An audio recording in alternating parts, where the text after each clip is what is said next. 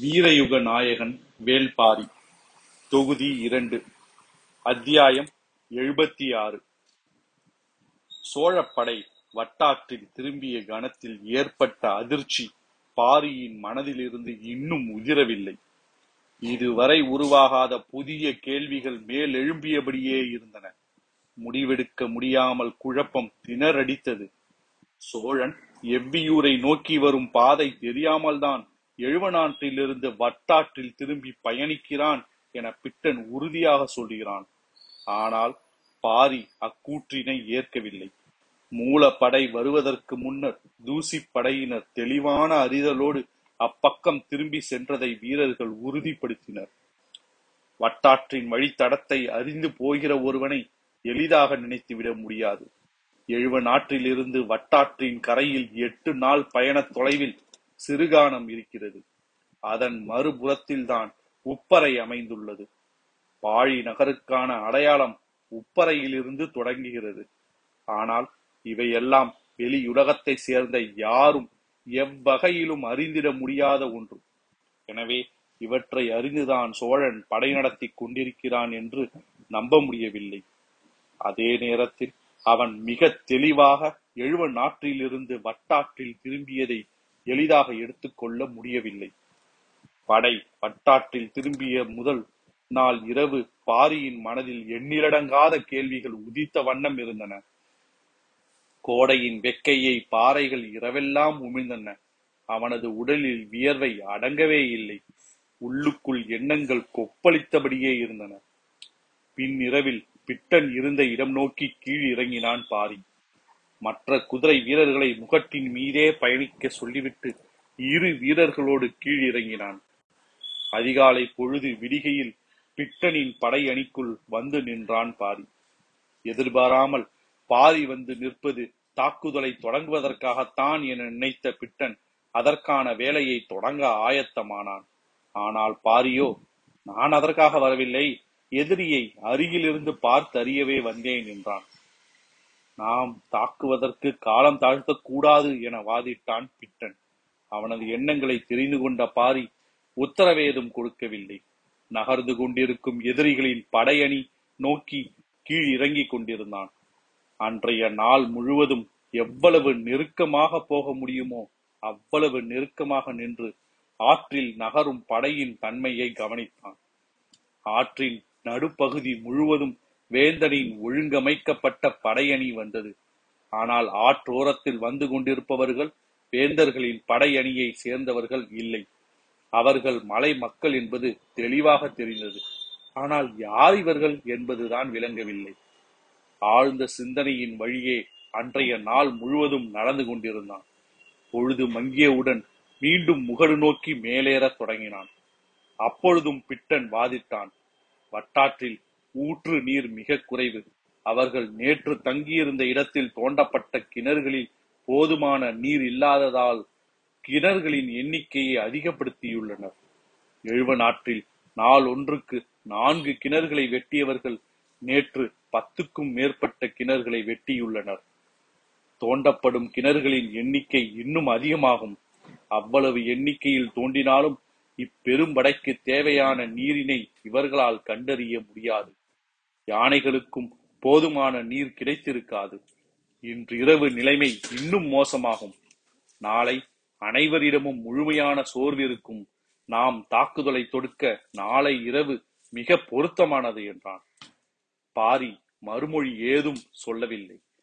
அமைதியின் மூலமே மறுப்பினை சொல்லிவிட்டு மேல் நோக்கி நடக்கத் தொடங்கினான். எதிரி படையின் ஓரப்பகுதியில் வரும் மலையின் மக்கள் மலையின மக்களின் உடல் அமைப்பினை பற்றியே மீண்டும் மீண்டும் சிந்தித்தபடியே வந்தான். அவர்கள் பச்சை மலை தொடர் பகுதியை சார்ந்தவர்கள் அல்லர். அப்படி என்றால் யார் அவர்கள் என்று எண்ணியபடியே இருந்தான். முள்ளூர் பெரியவர் சொன்ன குறிப்புகள் நினைவுக்கு வந்தன. இரவாதன் சொன்ன அத்தனை செய்திகளையும் சிந்தித்து பார்த்தான் உதிர். உதிரன் பதற்றத்தோடு எவ்வியூர் வந்ததை யோசித்தான். சட்டென அங்கவை சொன்னதாக உதிரன் சொன்ன சொல் நினைவுக்கு வந்தது.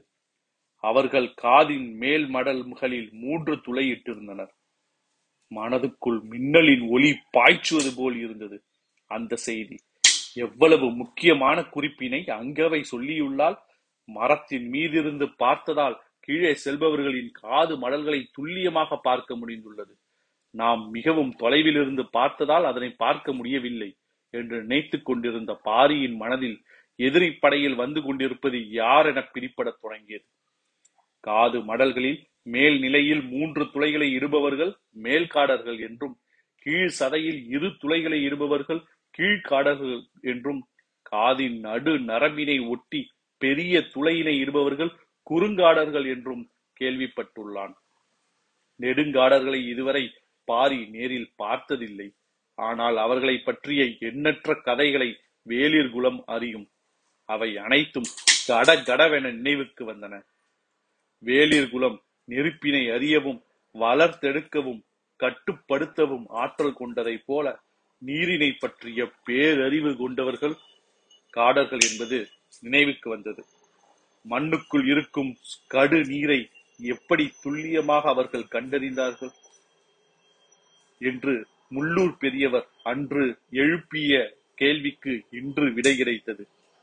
நீரும் நெருப்பும் போல் கிழக்கும் மேற்கும் போல இயற்கையின் ஆதி ஆற்றலை வெளிப்படுத்தும் இரு குடிகள்தாம் வேளிர்களும் காடர்களும். இவர்களுக்குள் எதிரெதிர் நிலை கொண்ட முரண்கள் ஆதியிலிருந்தே உருவாகிவிட்டன. வேளிரோடு பகைமை கொண்டு பழிதீர்க்க எண்ணற்ற சடங்குகளை காடர்கள் நடத்துவார்கள் என்பதும் பாரி அறிந்ததே. காடர்களின் கண்ணீர் படாமல் எப்படி அங்கவை தப்பினாள் என்பது இப்பொழுதுதான் பெருவியப்பாக இருந்தது. அவர்களின் கண்ணீர் பட்டிருந்தால் எவ்வளவு பெரிய கொடூரம் நிகழ்ந்திருக்கும் என நினைத்தபடி விரைவாக நடந்தான். சிறு வயதில் காடறியும் பயணத்தின் போது வடதிசை ஊரொன்றின் கிழவன் சொன்ன சொல் நினைவுக்கு வந்தது. காடர்களும் கருநொச்சியும் இருக்கும் வரை எந்த புதையலையும் மறைக்க முடியாது. அது நினைவுக்கு வந்த மறுகணம் குலநாகினியின் வாக்கும் நினைவுக்கு வந்தது. பரம்பு மக்கள் இருக்கும் வரை பாழி நகரை எவனும் நெருங்க முடியாது. சொற்களின் நினைவுகளுக்குள்ளிருந்து மீண்டு வெளிவந்தான் பாரி. அவனது மனதில் இருந்த கேள்விகள் அத்தனைக்கும் விடை கிடைத்தது. சோழன் காடர்கள் மூலம் பாழி நகர் பற்றிய குறிப்பினை அறிந்துள்ளான். இப்பொழுது அதனை நோக்கியே அவன் போய்க் கொண்டிருக்கிறான். கீழ்காடர்களே நீர்ச்சுரப்பை கண்டறிந்து கிணற்றினை உருவாக்கியுள்ளனர். படையின் இரு புறங்களிலும் நெடுங்காடர்கள் அணிவகுத்து வருகின்றனர். குறுங்காடர்கள் கொடும் நச்சு பூச்சிகளை கையாளத் தெரிந்தவர்கள் நகர்ந்து கொண்டிருக்கும் இப்பெரும் படையை எளிதில் அழிக்க முடியாது. ஏனென்றால் நெடுங்காடர்கள் அடர் மர கொப்புகளை ஒன்றோடொன்றாக பின்னி தடுப்பரன்களை எளிதாக அமைத்து விடுவர். நாம் வீசும் அம்பும் ஈட்டியும் அத்தடுப்பரனை துளைத்து கொண்டு உள்ளே போவது மிக கடினம். நெடுங்காடர்கள் இருக்கும் வரை இப்படையை பக்கவாட்டிலிருந்து தாக்கி அழிக்க முடியாது. பிட்டன் மிகவும் அவசரப்படுகிறான். இரவாதனோ நாள்தோறும் உத்தரவு கேட்டு குறிப்புகள் அனுப்புகிறான். நீர் ஆதாரம் உருவாக்கப் போகும் சிக்கல் என்னவென்பதை நம்மால் எளிதில் முடிவு செய்ய முடியாது. சற்று பொறுத்திருந்துதான் பார்க்க வேண்டும் என்று எண்ணியபடி உச்சி முகட்டினை அடைந்தான் பாரி. சோழப்படை வட்டாற்றில் திரும்பிய ஆறாம் நாள் பொழுது நண்பகலை கடந்தது. கதிரவனின் சூடு உச்சங்கொண்டிருந்தது. நெடுங்காடர்களின் தளபதி துணங்கன் யானைப்படையின் நடுப்பகுதியில் இருக்கும் வேந்தரை காண வந்தான். யானையின் மீதிருந்த அம்பாரியில் அமர்ந்து வந்தான் செங்கனச் சோழன். அருகில் குதிரையின் மீது வந்து கொண்டிருந்தான் உரையன். துணங்கன் வந்துள்ள செய்தியை வேந்தனுக்கு திரை விளக்காமல் மெய்காப்பாளன் சொன்னான். சிறிது நேரத்தில் திரையை விளக்கினான் செங்கனச் சோழன். துணங்கன் முறையடி முறைப்படியான மரியாதையை தெரிவிக்க குதிரையிலிருந்து கீழ் இறங்கி நின்றிருந்தான். அம்பாரியிலிருந்து எட்டி பார்த்தபடி அதனை ஏற்ற வேந்தன் என்ன செய்தி? என கேட்டான். துணங்கன் பதில் சொல்லும் முன் அவனை குதிரையின் மீது ஏறும்படி த கையசைத்தான் வேந்தன். துணங்கன் குதிரையின் மீதேறி பேசும் பொழுது அதனை யானையின் மீதிருந்து கேட்க வசதியாக இருந்தது. ஆனால் இந்த செயல் வேந்தன் களைத்து போய் உள்ளான் என்பதன் அடையாளமாகவே துணங்கனுக்கு தோன்றியது. அவன் சொன்னான் இவ்வாற்றில் நீராதாரம் நாம் எதிர்பார்த்ததை விட மிக குறைவாக இருக்கிறது. என்ன செய்யலாம்? பரம்பில் மிக கடுமையான பகுதியை நாம் கடந்து விட்டோம். அவர்களின் மிகப்பெரிய ஊர்கள் இருப்பதெல்லாம் எழுவநாற்றின் பகுதியில்தான். இனி பேராபத்து ஏதும் இல்லை எனவே நாம் படையை கையாள்வதில் சில முடிவுகள் எடுக்க வேண்டும். என்ன முடிவெடுக்க வேண்டும்? யானைப்படையின் ஒரு பகுதியையும் காலாட்படையின் ஒரு பகுதியையும் ஒரு நாள் இடைவெளியில் பின்தொடர்வதைப் போல ஏற்பாடுகளை செய்யலாம். அதன் மூலம் நீராதாரத்தை பகிர்ந்து கொடுக்க முடியும். படையும் தெளிச்சி கொண்டு முன்னேறும். நம்முடைய தாக்குதல் திறன் எந்த கட்டத்திலும் குறையாது என்றான். சற்றே பதறிய உரையன் இல்லை அப்படி செய்வதன் மூலம் நமது ஆற்றலை நாமே பிரித்த பிரித்தவர்களாகி விடுவோம் எதிரி தாக்குதல் தொடுக்க வசதியாகிவிடும் என்றான். துணங்கன் சொன்னான் அப்படி செய்யவில்லை என்றால் நாளையே வீரர்கள் சிலர் மயங்கி விழ நேரிடலாம். போதிய நீரின்றி தொடர்ந்து வேலை வாங்கப்படும் யானைகளின் நடத்தை எப்படி இருக்கும் என்பதை நம்மால் கணிக்க முடியாது. வீரர்கள் மயங்கி விழத் தொடங்கினால் அது போருக்கான மனநிலையை முற்றாக சிதைக்கும் என்றான். பின்னால் வரும் இரண்டாம் நிலைப்படை வலிமை குன்றி இருக்குமேயானால் எதிரிகள் அதனை சூழ்ந்து தாக்கி அழிப்பர் என்றான் உரையன். நெடுங்காடர்கள் இருக்கும் வரை மலை மேலிருந்து அவர்கள் எரியும் ஈட்டியையும் அம்பும் எந்த பாதிப்பினையும் ஏற்படுத்தாது. இப்பகுதியெல்லாம் அடர் காடுகள். ஆற்றங்கரையோரத்தில் இருக்கும் மரத் தொகுதிகளை ஒவ்வொரு பொழுதுக்குள் பின்னல் வலையாக மாற்றிவிட முடியும். எண்ணிலடங்காத மூங்கில் மரங்கள் ஆற்றோரும் இருக்கின்றன. எந்த கவலையும் நமக்கில்லை என்றான். சிறிது நேரம் சிந்தித்த செங்கன சோழன் இரு தொகுதிகளை யானைகளையும் ஈராயிரம் வீரர்களையும் இன்றிரவு இங்கேயே தங்க வையுங்கள். முன்னணி படை வழக்கம் போல் காலையில் புறப்படட்டும். இரண்டாம் நிலைப்படை ஒரு நாள் இடைவெளியில் நம்மை பின்தொடரட்டும். அவசர தேவை என்றால் கூட ஒரு நாள் நடைத்தொலைவை எளிதில் வந்தடைந்து விடலாம் என்றான். இருவரும் ஏற்றுக்கொள்ளும் பதிலாக இருந்தது அது. ஆனாலும் துணங்கனுக்கு ஐயம் இருக்கத்தான் செய்தது. இரு தொகுதி என்றால் இருநூறு யானைகள் தாம். மீதமுள்ள முன்னூறு யானைகளுக்கு நீர் கிடைப்பது கடினம்.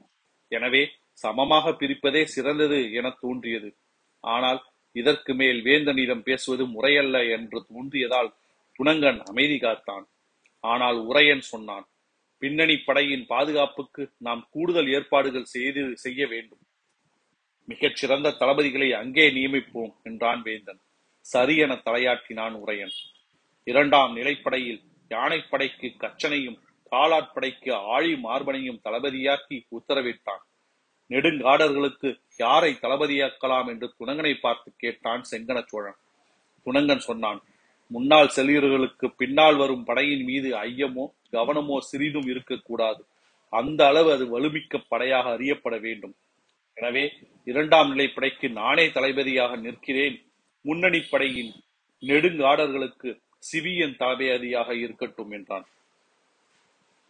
நெடுங்காடர்கள் சோழர்களுக்காக இப்போரில் பங்கெடுக்கவில்லை. வேளிர்கள் மீது தங்களுக்குள்ள பகையின் காரணமாகவே பங்கெடுக்கின்றனர் என்பதை எத்தனையோ முறை உணர்ந்த செங்கன சோழன் இப்பொழுதும் அதனையே உணர்ந்தான். உதிரன் ஈங்கையனை அழைத்துக் கொண்டு ஆறாம் நாள் இருக்கன் குன்றுக்கு வந்து சேர்ந்தான். அவன் வரும் வரை குதிரைகளை பாதுகாப்பது பெரும் போராட்டமாக இருந்தது. பகல் இரவென ஒவ்வொரு கணமும் விழிப்புணர்வோடு இருக்க வேண்டியிருந்தது. சிறு கவனக்குறைவு ஏற்பட்டால் கூட தோகை நாய்கள் குகை நோக்கி பாய தயாராகி விடுகின்றன. நாட்கள் செல்ல செல்ல பசி அவற்றை வெறிகொள்ளச் செய்தது. குதிரைகளின் சுவை வேறு வேட்டையை நோக்கி அவற்றை திரும்ப விடவில்லை. குகைக்குள் இருக்கும் குதிரைகளை வேட்டையாட ஒவ்வொரு கணமும் முயற்சி செய்து கொண்டிருந்தன. குகையை காத்து கா- நிற்கும் வீரர்களின் எண்ணிக்கையை இரு மடங்கு அதிகப்படுத்தினான் கேக்கன். பறவை நாகங்கள் வந்தும் எவ்வித பயனும் இல்லை. தோகை நாய்கள் ஒரே கடியில் அவற்றை இரு துண்டுகளாக்கி விடுகின்றன. வழி தெரியாமல் திகைத்தபடி குகையை காத்து நின்றனர் வீரர்கள். ஆறாம் நாள் உதிரனும் ஈங்கையினும் வந்து சேர்ந்தனர் பரம்பில் இல்லாத புது வகையான விலங்கு என்று அதன் தன்மையை சொன்னவுடன் ஈங்கையன் சொல்லிவிட்டான். அதன் பேர் தோகை நாய் என்று. எவ்வித தாக்குதலாலும் அதனை வீழ்த்த முடியாது என்று சொன்ன ஈங்கையன் தந்திரத்தால் மட்டுமே அதனை கொல்ல முடியும் என்றான். ஈங்கையனை அழைத்துக் கொண்டு புறப்படும் பொழுதே எல்லாவற்றையும் பேசி அவற்றுக்கான ஏற்பாடுகளையும் செய்தபடியே வந்தான் உதிரன். கரும்பு பாகு கிடைக்குமா என கேட்டான் ஈங்கையன். பரம்பில் கரும்பு இல்லை என்றான். இனிப்பு சுவை கொண்ட பாகு வேறென்ன கிடைக்கும்? பணம் பாகும் ஈச்சம் பாகும் கிடைக்கும் என்றான் உதிரன். எத்தனை பெருங்குடங்களில் பாகு கொண்டு வர முடியுமோ அத்தனை குடங்களில் பாயினை அவ்விடம் கொண்டு வரச் சொல்லுங்கள் என்றான் ஈங்கையன் வரும் வழியிலேயே எந்தெந்த ஊருக்கு ஆள் அனுப்ப வேண்டுமோ அங்கெல்லாம் ஆட்களை அனுப்பி ஏற்பாடுகளை காலம் தாழ்த்தாமல் செய்தான் உதிரன். பிரிக்க முடியாதபடி ஒட்டி கொள்ளும் பசை என்ன இருக்கிறது என கேட்டான். பல வகையான பசைகள் இருக்கின்றன என்றான் உதிரன். துளிப்பட்டாலும் பிரிக்க முடியாதபடி ஒட்டக்கூடிய பசையை ஏற்பாடு செய்யுங்கள் என்றான் அதற்கும் பொருத்தமான ஆட்களை அனுப்பி இருப்பன் குன்றுக்கு இருக்கன் குன்றுக்கு கொண்டு வந்து சேர்க்க சொன்னான். பசை வாடை அடிக்காமல் இருக்க சுவையூட்டிகளை சுவை கூட்டிகளை அதனுடன் சேர்க்க வேண்டும் என்றான். அதற்கும் ஏற்பாடானது.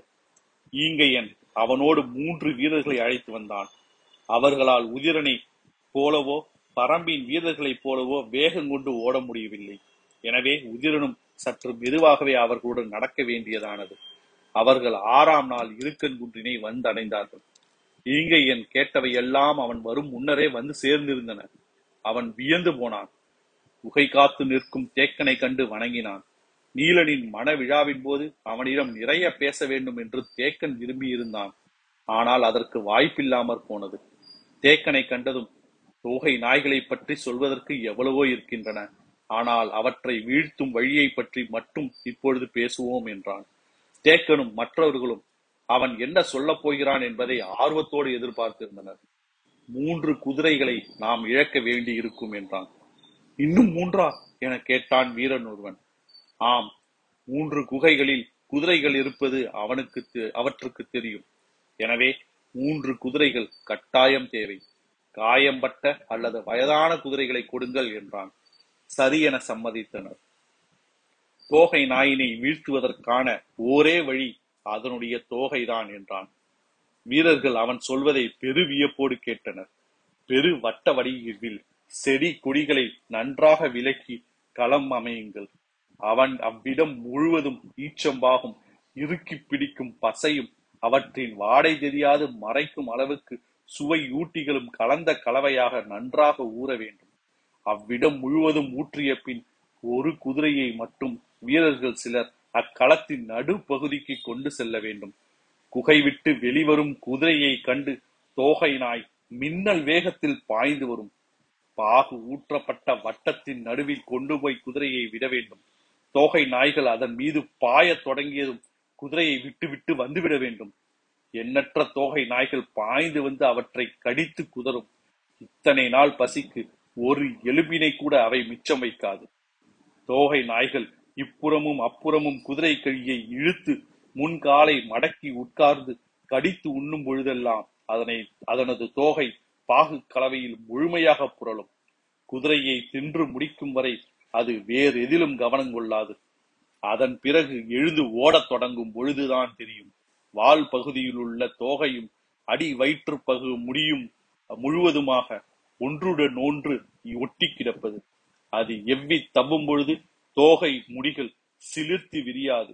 வாளின் எடையும் தூக்கி தாவ முடியாத அளவுக்கு கனமாக மாறும். முதல் தாவலிலே இதனை தோகை நாய் உணர்ந்துவிடும். முன்னும் பின்னுமாக திரும்பி ஏதேதோ செய்து பார்க்கும். பாகச் சுவையால் மரக்கிளையில் எவ்விடத்தில் உட்கார்ந்தாலும் எறும்புகளும் பூச்சிகளும் அதனை மொய்க்கத் தொடங்கும். அப்பொழுதுதான் நீல் வாயின் வேட்டை தொடங்கும். தனது கூறிய பற்களை கொண்டு திரும்பி திரும்பி அரிக்கும் இடத்தில் கடிக்கத் தொடங்கும். இடப்புறமும் வலப்புறமுமாக வண்டு வீங்காரமிடுதலைப் போல சுற்றி சுற்றி முன் பற்களால் கடித்திழுக்கும். அதன் நீள் வாயின் முன் பற்கள் பின் உடலை மாறி மாறி கீறும். பின்புற பிட்டங்களிலும் வாலிலும் உள்ள வாலிலும் இருந்து குருதி கசியத் தொடங்கும்.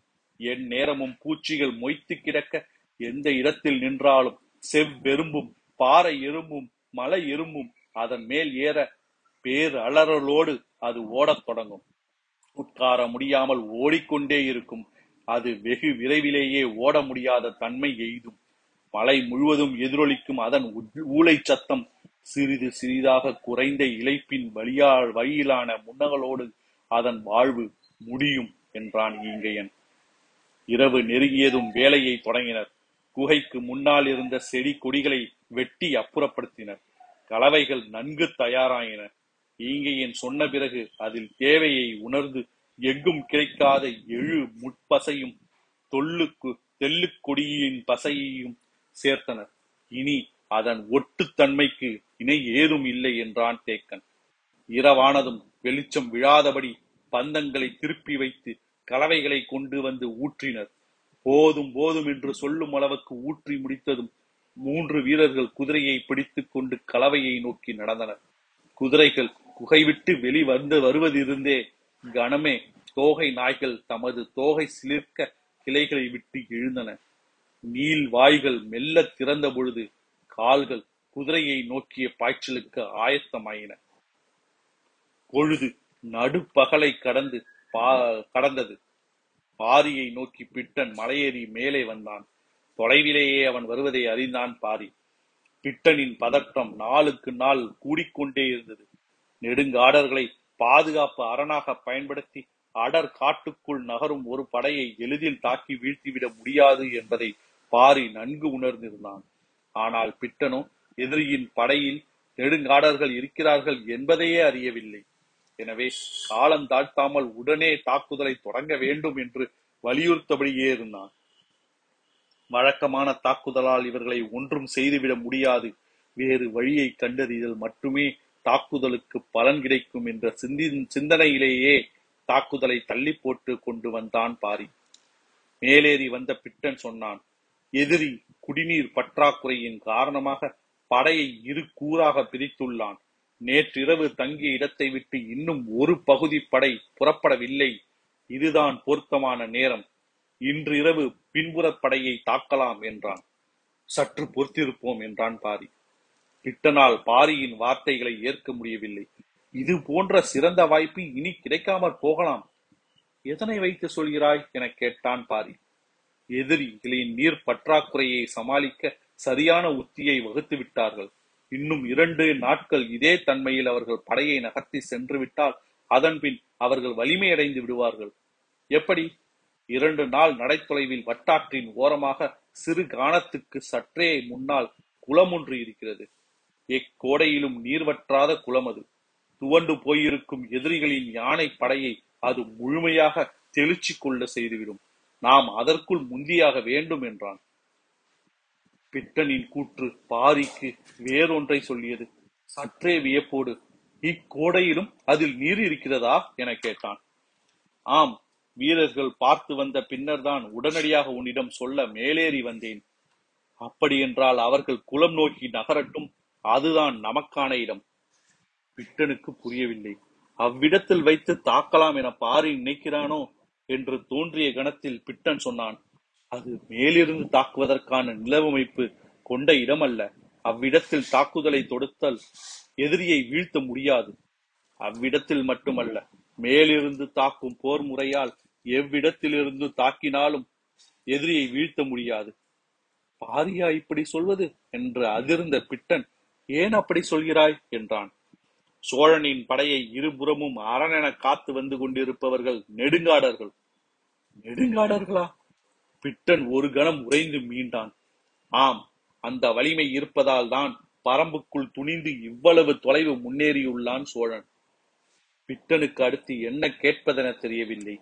அவன் அதிர்ச்சிக்குள் மூழ்கிக் கொண்டிருந்த பொழுது பாரி தெளிவு நோக்கி மேலேறி கொண்டிருந்தான். குளக்கரைதான் நமது தாக்குதலை தொடங்கப் போகும் இடம். வீரர்களின் எண்ணிக்கையை பல மடங்கு அதிகப்படுத்த வேண்டும். மீதமிருக்கும் வடதிசை ஊர்கள் நாற்பத்தி மூன்றிற்கும் செய்தி அனுப்புங்கள். இரு கரைகளிலும் வீரர்கள் குவியட்டும். நாளை மறுநாள் நள்ளிரவில் தொடங்குகிறது நமது தாக்குதல் என்றான் பாரி. தாக்குதல் எப்பொழுது என்று கேட்டுக்கொண்டே இருந்த பிட்டனின் கேள்விக்கு இப்போது விடை விடை கிடைத்து விட்டது ஆனால் இதுவரை இருந்த வேகமும் தெளிவும் இப்பொழுது குழப்பமாக மாறின. மலை முகட்டிலிருந்து கீழே தனது படை நோக்கி வந்தான் பிட்டன். எல்லா ஊர்களுக்கும் செய்திகளை கொண்டு சேர்க்க வீரர்களை புறப்பட்டனர். வலக்கரையில் இருக்கும் இரவாதனுக்கு மறை குறிப்புகள் மூலம் செய்தி சென்று சேர்ந்தது. வீரர்கள் தாக்குதலை தொடங்க எல்லா வகைகளிலும் ஆயத்தமாகிக் கொண்டிருந்தனர். பிட்டன் விடையில்லாத கேள்வியோடு இருந்தான். உலக்கரையில் வைத்து என்ன செய்துவிட முடியும்? உலத்து நீரில் நஞ்சு வைத்து யானைகளை கொல்லும் உத்தியை பாரி ஒருபொழுதும் கைகொள்ள மாட்டான். வேறு என்னதான் செய்ய போகிறான்?